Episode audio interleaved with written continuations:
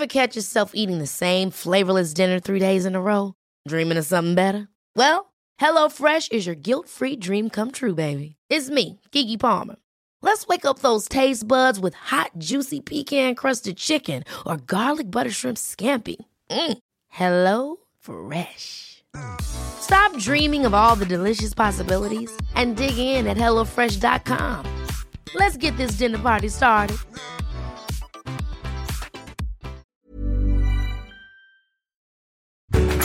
Kaupallinen yhteistyö Nordic Nutrition.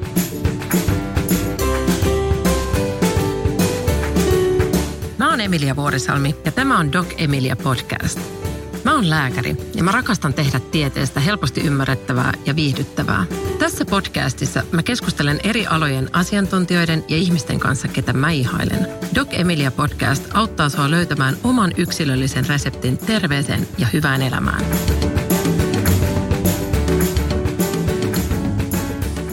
Emilia Podcast täällä taas moi. Ihana, että olet saapunut kuuntelemaan. Me puhutaan tänään ravintolisista, kuka niistä oikeasti hyötyy ja miksi.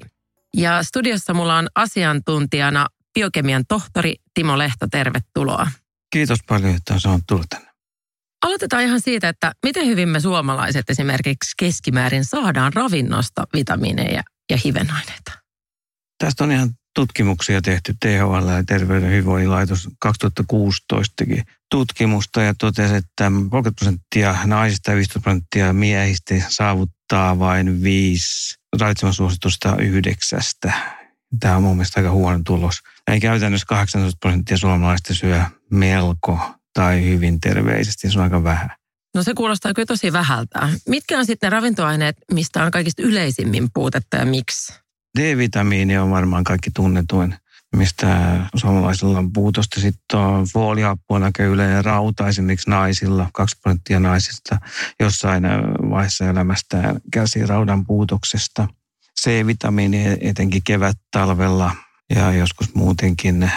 Ja voi sitten olla riippuen elämäntilanteesta, terveydentilasta ja tämmöisistä tekijöistä, niin niin tilannehan on aina yksilöllinen. Yksilöllistä. Tosiaan aika monet asiathan vaikuttaa vitamiinien imeytymiseen. Mitkä sun mielestä on ne yleisimmät syyt heikentyneeseen imeytymiseen vitamiinien ja hiven aineiden kohdalla? Voi olla ihan perinnöllisiäkin tekijöitä. Ja sitten suoliston, suoliston tilanne, jos on jotain suolistosairauksia tai sitten muuten tuo suoliston mikrobikanta on epätasapainossa. Et ne on kai tavallisimmat ja sitten ruokavalio, että jos käyttää semmoisia ruokia, jotka on niin kuin einespohjaisia, niistä aika huonosti imeytyy sitten nämä vieravintotekijät, mm. mitä meitä ei venää, niitä kivennesaineita. Stressi varmasti kanssa on yksi syy, joka tänä päivänä on paljon siellä taustalla, kun mietitään ravintoa ja erityisesti vitamiinien imeytymistä. Joo, stressi kyllä aika hyvin sekoittaa tuon ruoansulatuksen ja, ja imeytymisen. Se on se on valitettavasti kyllä. Mm. Että jos on rentoutunut ja ei ole jännityksiä, niin, niin tota se suolisto kyllä toimii paljon paremmin. Usein itse puhun siitä, että kun me ollaan siinä lepä- ja palauduttilassa, niin meidän vakuushermo antaa sinne suolistoonkin käskyn, että hei nyt on aikaa niin kuin ottaa ravintoaineita talteen ja sulatella ja levätä ja korjata elimistöä, kun sitten taas kun me ollaan taistele pakennetilassa, niin silloin me ei keskitytä siihen. Joo, totta.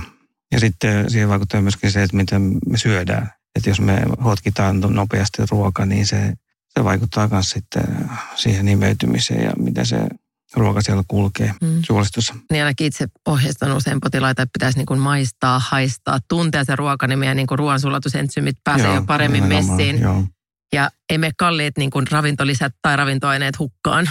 Joo, itse asiassa se ruoansulatus alkaa jo suussa. Siellä on tämmöinen lingualipaasia, erilaisia entsyymejä ja sitten mahahapot esi sulattaa tämän ruoka-aineksen ja sitä kautta se sitten menee tuonne ohutsuolle ja siellä sitten entsyymit alkaa pilkkomaan ne varsinaiset ravinteet. Niin, ohutsuolessahan meillä suurin osa esimerkiksi aminohapoista tosiaan otetaan talteen ja mikäli siellä on häiriö, niin aminohapot silloin joutuukin paksuille, mihin ei kuuluisi. Se tulee niin sanotusti pahanhajoisia pieruja ja, ja tota, mm-hmm. tällaista oireilua.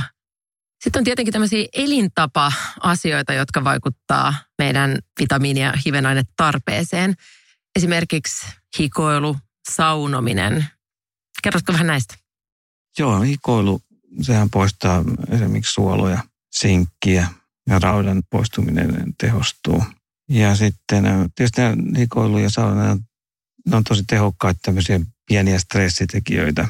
Puhutaan tämmöistä hormeesista. Joo, tosiaan hormeesi on tämmöinen niin trenditermi, sanoisin jopa.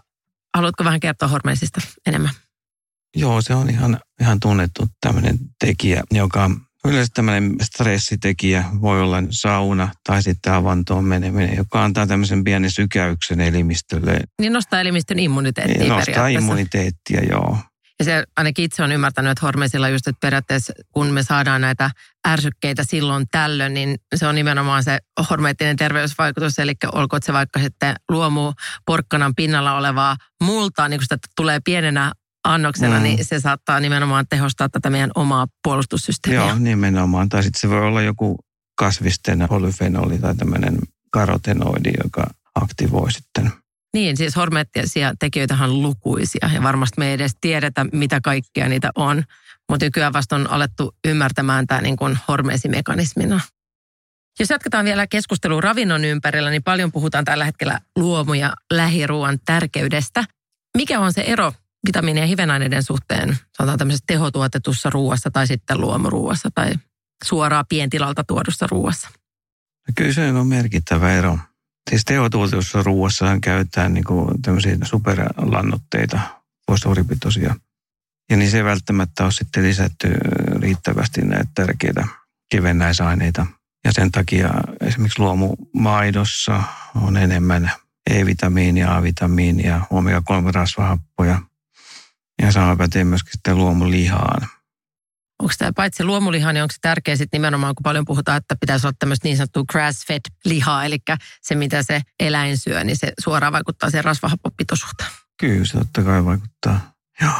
Ja sitten luomuruuassa on vähemmän torjunta-aineita ja, ja erilaisia kemikaaleja, jotka sitten, jos niitä on liikaa, etenkin jos niitä on tämmöisiä useampia erilaisia koktaileja, kemikaalikoktaileja, joita me sitten joudutaan syömään, niin, niin on sitten tämmöisiä haitaisia yhteisvaikutuksia, vaikka ne ei niin kuin yksittäin aiheuttaa suurempia ongelmia, mutta sitten tämmöisenä koktailina niin voi aiheuttaa sitten erilaisia hormonaalisia ongelmia, tämmöisiä hormonihäirikköjä. Ja myöskin kuormittaa meidän elimistön näitä niin kuin detox-järjestelmiä, puhdistusmekanismeja, eikö vaan? Joo, kyllä kuormittaa. Ja sitten jos se elimistö ei pysty niistä pääsemään eroon, sitten se heittää ne tuonne rasvakudokseen ja ne jää sinne sitten.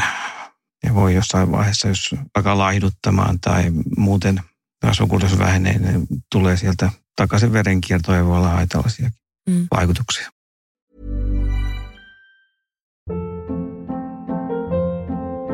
Hold up. What was that? Boring. No flavor. That was as bad as those leftovers you ate all week. Kiki Palmer here, and it's time to say hello to something fresh and guilt-free. Hello Fresh. Jazz up dinner with pecan-crusted chicken or garlic butter shrimp scampi. Now that's music to my mouth. Hello Fresh. Let's get this dinner party started. Discover all the delicious possibilities at hellofresh.com. Quality sleep is essential. That's why the Sleep Number Smart Bed is designed for your ever evolving sleep needs. Need a bed that's firmer or softer on either side? Helps you sleep at a comfortable temperature? Sleep Number Smart Beds let you individualize your comfort so you sleep better together. JD Power ranks Sleep Number number 1 in customer satisfaction with mattresses purchased in-store. And now, save 50% on the Sleep Number limited edition Smart Bed for a limited time. For JD Power 2023 award information, visit jdpower.com/awards. Only at a Sleep Number store or sleepnumber.com. Laihdutuksesta puheen ollen, miten meidän kalorimäärä liittyy tähän ravintoaineiden saantiin? No mitä enemmän me saadaan kaloria, niin totta kai kalorien prosessointi tuolla elimistössä, niin se vaatii erilaisia pienravintotekijöitä, aineita, vitamiineja, rasvahappoja, niin kyllä sillä on vaikutusta kalorimäärällä. Niin tavallaan pahintahan on se, että me syödään just niin kuin isoa kalorimäärää, tämmöistä hyvin ei-ravintotiheitä ruokaa, eikö vaan? Joo, totta. Tällä hetkellä monet myös kärsii unettomuudesta. Se on semmoinen tavallaan huomaa, että kansantauti ja tietenkin liittyy pitkittyneeseen stressiin. Mistä ravintolisista silloin saattaa ihminen hyötyä? Tai mitä on niitä, mitä mahdollisesti kannattaa kokeilla? No varmaan magnesium on, on yksi tavallisimpia. Mistä tämä johtuu muuten tämä, että magnesium vaikuttaa unen Se rentouttaa, rentouttaa lihaksistoa ja hermostoa. Mutta sitten on pienryhmä ihmisiä, jotka niinku piristyy magnesiumista. Heidän ei pitäisi ottaa sitä illalla. Mm. Arviolta 10 prosenttia virkistyy. Ja paljonhan puhutaan, että se magnesium olisi hyvä yhdistää esimerkiksi B6-vitamiini. Joo, nimenomaan ne toimii yhteistyössä.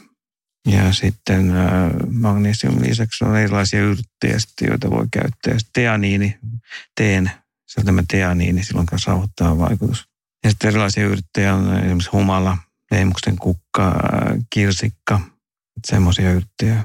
Nykyään puhutaan myös tosi paljon niin kuin eri yrttien terveysvaikutuksista ja miten itse asiassa optimitilanteessa me saadaan mahdollisimman paljon eri vitamiineja ja siinä yhdistettynä tiettyihin yrtteihin, niin se meidän imeytyminen vielä sitten niin kuin tehostuu. Kerrotko tästä vähän?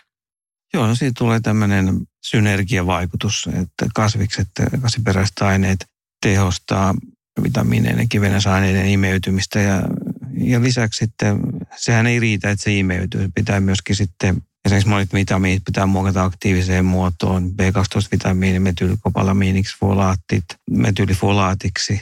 Et siinä on äh, tämä muokkausvaihe siellä elimistön sisällä ja ne aktiiviset aineet pitää viedä soluun sisään, että ne toimii. Et se on myöskin tärkeää. Meistähän kukaan ei tiedä, että missä kohtaa esimerkiksi omalla kohdalla se puutos saattaa olla. Ja sen mm. takia se voi olla, että se onkin just siellä, mikä se joku tietty yrtti sitten vielä tehostaa.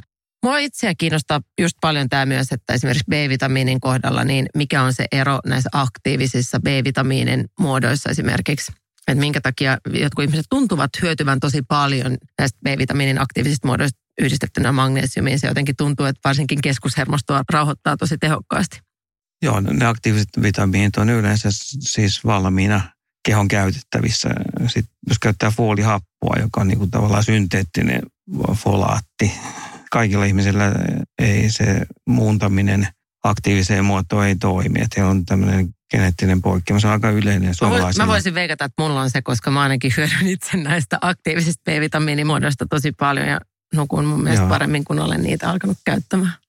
Joo, se vaikuttaa järkevältä.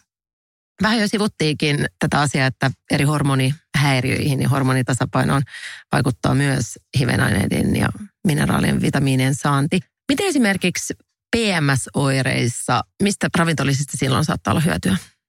No vähintäänkin pitäisi käyttää korkealaatuista monivitamiinivalmistetta, jos olisi sitten mukana ehkä hyödyllisiä kasviravinteita, yrttejä. Tämmöinen kuin donkuai on aika tunnettu yrtti, jota käytetään PMS-oireissa ja kutsujuuri, ruusujuuri, joka on, tämmöinen adaptogeeni, joka niin kuin tavallaan elimistö reagoi siihen riippuen elimistön sen hetkisestä tilanteesta. Jos elimistö menee ylikierroksilla, niin se helpottaa niin kuin tasapainottamaan elimistöä. Jos elimistö menee alikierroksilla, niin se antaa lisää virtaa. Voiko näistä adaptogeenisistä yrteistä tulla haittaa? Onko nämä turvallisia? Kyllä ne on yleensä turvallisia, ne mitä Suomessa on myytävänä. Ja jos odotetaan annostusohjeita, niin ihan turvallisia ne on. Joitain poikkeuksia on, mutta kyllä ne yleensä on sitten mainittu siinä etiketissä. Entäs itse, kun on nyt 40, niin pitää kysyä, että sit kun perimenopausiin pääsee, niin mitä mun kannattaa napsia? No ainakin se monivitamiinivalmiste, korkeatasoinen, korkealaatuinen. Ja sitten kokeilla erilaisia yrttejä, vaikka yksi kerralla, että mitä vaikutuksia niillä on, ja sitten yhdistellä Mm. useampia ja katsoa, että mitä se vaikuttaa. Koska eri ihmiset reagoivat eri lailla. Niin ja jokaisellahan se hormonaalinen balanssikin on, on eri, että se estrogeeniprogesteronin suhde tai mikä siellä ikinä on taustalla. Plus aina pitää muistuttaa tässä, että kuunnella myös sitä, että mikä siellä on se juurisyy. Että jos tuntuu, että PMS ottaa asiat päähän, niin mikä siellä ärsyttää, niin sekin vaikuttaa paljon, kun, Mm. kun nostaa kissan pöydälle niin sanotusti. Joo, joo. Toinen asia, mikä hormoneihin liittyy ja yleisesti terveyteen on öljyt. Ja öljystä paljon myös puhutaan tällä hetkellä ja itse tykkään puhua öljystä, koska olen huomannut, miten paljon niin kuin öljyjen lisääminen ravintoon on vaikuttanut omaan terveyteeni jo kauan aikaa sitten. Miltä tiede näyttää, että saako suomalaiset tarpeeksi öljyjä ja mistä öljyllisistä voisi olla hyötyä? Nythän nämä omega-3-öljyt on ollut aika pinnalla, kalaöljyt. Että niistä näyttäisi olevan, olevan hyötyä esimerkiksi sydänverisuonisairauksissa ja erilaisissa tulehduksellisissa tiloissa. Ja sitten myöskin, no ehkä mun mielestä liikaa moitaan omega-6-rasvoja. Me tarvitaan myöskin niitä. Ja mä olen ollut töissä sellaisessa laboratoriossa, jossa on mitattu punasoluista rasvahappoa. Että kyllä siellä esiintyy aika paljon myöskin omega-6 rasvahapuista puutoksia. Ja toisaalta sitten joilla ei oli ihan hyvät omega-3 rasvat. Jos mietitään ihan kuuntelijaa tällä hetkellä, niin mitä öljyä kannattaa toisin sanoen ostaa No mä tai itse, nauttia? joo, mä itse suosin äh, oliiviöljyä, koska siitä on kaikkein eniten näyttöä just Välimeren ruokavaliosta, että se vähentää erilaisia riskejä sairastua kansansairauksiin.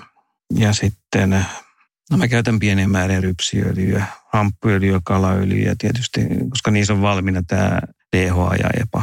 Mm. Elimistö ei tarvitse niin kuin pidentää sitten näitä rasvahappoketjuja. Sehän on elimistölle pieni homma sitten muodostaa tämä DHA Mm. ja EPA. Kalaöljyys on valmiina Joo. Sen verran vielä kalaöljystä on tietenkin hyvä muistaa, että on hyvä tiedostaa, että jos siellä on jotain hyytymisriskitikkiöitä taustalla. Itse huomaan, että mulle kalaöljy en voi suurin annoksina ottaa, kun alkaa nenästä valumaan verta. Niin kuin, että oireet on niin selkeät, että vaikka mulla ei ole todettu mitään muutosta, mutta selkeästi veri on sen verran ohutta, että otan sitä vaan niin kuin kalamuodossa. Ja joskus tämmöisissä, jos on selkeästi lisääntynyt tulehdustila, niin saatan ottaa pieniä määriä. Mutta niin kuin sanottiin, niin me ollaan kaikki yksilöitä, että on aina hyvä Mm-hmm. tsekata sitä ja kuunnella myös sitä omaa kehoa.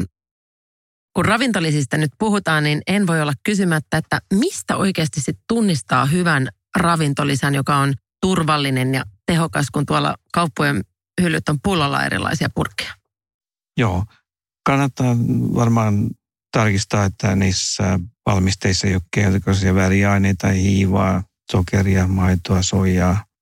Ja tota, mitä vähemmän e-lisäaineita, sitä parempi. Ja hyvä, jos niissä on mukana erilaisia kasviperäisiä kylmäkuivattuja kasviravinteita, jotka tehostaa vitamiinien ja kivenäisaineiden vaikutusta. Meisiin tulee tämmöinen synergiavaikutus. Ja sitten jos äh, olisi hyvä katsoa se, missä muodossa vitamiinit on, että onko ne aktiivisessa muodossa esimerkiksi V-vitamiini metyylikobalaminina ja volaatti metyylifolaattina ja sitten B6-vitamiini olisi hyvä olla virydoksali 5-fosfaattina, joka on se valmis B6-vitamiini, jonka keho pystyy käyttämään heti hyväkseen. Mm. Eli tämä oli hyvä muistutus nyt niille, ketkä kiinnitti huomiota siihen kohtaan, kun mä sanoin, että mä ainakin hyödyn näistä valmisteista, kun illalla otan magnesiumin kanssa vielä selvennyksenä. Joo, ja sitten se kivennäisaineista vielä se, että että ne pitäisi olla orgaanisessa muodossa silleen, että esimerkiksi magnesium vaikka sitraattina tai malaattina. Magnesiumoksidi on siitä huono, että se ei imeydy kunnolla, että sitä lähinnä käytetään. Laittaa niinku- suolen sitten toimimaan, Se kun tulee laittaa läpi. suolen toimimaan, joo. Se ei mene nestettä tuonne suolistoon. Jos on hyvät mahahapot, niin kyllä se toimii sekin, mutta Mahahapoistahan pitää sanoa se muuten, että on hyvä muistaa, kun monet käyttää happosalpajia, että ne myös vaikuttaa sitten suoraan siihen vitamiinien imeytymiseen. nimenomaan, koska ruoka ei, se, se suolahappo esi sulattaa sen ruoan siellä mahassa ja sen jälkeen se menee ohut suoleen. Ja jos se on huonosti esisulatettu, niin eihän sieltä irtoa mitään. Et se menee sitten, osa menee ihan mm, tänne paksuun suoleen näistä Mm. mm. hyödyllisistä ravinteista. Niistä ei ole mitään hyötyä elimistössä. Ja sama muuten tupakointihan on semmoinen, mikä heikentää vitamiinien imeytymistä ja myöskin liiallinen alkoholin käyttö. Joo, nimenomaan joo. Ja suomalaisilla ehkä hyvä muistaa, että kahvikin saattaa sitten vaikuttaa just siihen raudan imeytymiseen ja toimii tämmöisenä kovana diureettina, eli saattaa lisätä muidenkin hivenaineiden tarvetta. Joo, sitten ihan vedenjuonti myöskin, jos juo liikaa materiaalia vettä, niin se niin tavallaan laimenee se suolahappo siellä ja, ja tota, että se vesi ja nesteet pitäisi juoda erikseen aterian jälkeen esimerkiksi. Hei, tähän ihan loppuun mä haluaisin vielä sulta tiivistyksen, eli viisi vinkkiä ravintolisien valintaan ja käyttöön. Joo, niitä vinkkejä voisi olla useampiakin, mutta äh, otetaan nyt noin viisi. Eli kannattaa noudattaa annetusohjeita ja pakkausmerkintöjä. Toiseksi äh, kannattaa mieluiten ostaa suomalaisesta terveyskaupasta, apteekista tai sitten verkkokaupasta. Ja jos on niin kuin siinä mukana asiantuntija myyjä, joka pystyy ohjeistamaan ja kertomaan sitten asiakkaalle enemmän näistä tuotteista, niin se on, on hyvä. Jos et halua käyttää niin useampia eri valmistetta, niin käytä ainakin sitä monivitamiinikiven valmistetta. jos on mielellään sitten mukana erilaisia kasviperäisiä aineita, jotka täydentää vaikutuksia eli aiheuttaa tämmöisen synergisen vaikutuksen. Ne imeytyy sitten paremmin nämä ainesosat. Ja voisi mainita ihan tämmöisen pointtia, tämmöinen Havardin yliopiston ravintopyramiidi, jossa on mukana monivitamiinipurkki, mitä suomalaisessa ruokaympyrässä ja suomalaisessa ravintopyramiidissa ei näy. Ja sitten jos käytetään säännöllisesti reseptilääkkeitä, niin olisi hyvä kertoa lääkärille tai ravintoterapeutille, että mitä mieltä hän on, että voisiko niillä olla jotain haitallisia yhteisvaikutuksia. Ne on kyllä aika harvinaisia, jos noudattaa näitä annosteluohjeita. Mutta kannattaa varmuuden vuoksi kuitenkin asia selvittää. Ja sitten kasviravinteet, marjat, viherjauhet, sienet tuo tätä synergiaa näihin vitamiinikivenäinen valmisteisiin. Ja sitten tietysti voi käyttää ihan yksittäisestikin erilaisia kasviravinteita ja marjoja ja viherjauheita ja tämmöisiä smoothie-sekoituksia voi, jotka monipuolistaa sitä ravintoa. Kiitos. Ja tietenkin se monipuolinen ruokavalio olisi siellä aina se kaiken A ja O, mutta niin kuin tästä tämä podcast aloitettiin sillä, että valitettavasti aina se ei toteudu ja silloin me yleensä hyödytään näistä lisistä. Ja muistetaan myös, että ollaan iloisin mielin ja rentoutuneina, niin sitten ne ravintoaineet pääsee imeytymään ja tämä meidän koko monimutkainen systeemi toimii sitten optimaalisesti. Kiitos Timo tosi paljon vierailusta. Oli tosi mielenkiintoista kuulla sun ajatuksia ravintolisista. Ja kiitos kuuntelija, että olet ollut mukana matkassa ja kuullaan taas pian. Moikka! Lisää tietenkin kaikenlaisia tieteellisiä ja ihan arkisia vinkkejä sä löydät mun Doc Emilia Instagram-sivulta. Käy siis tsekkaamassa ja alas seuraamaan.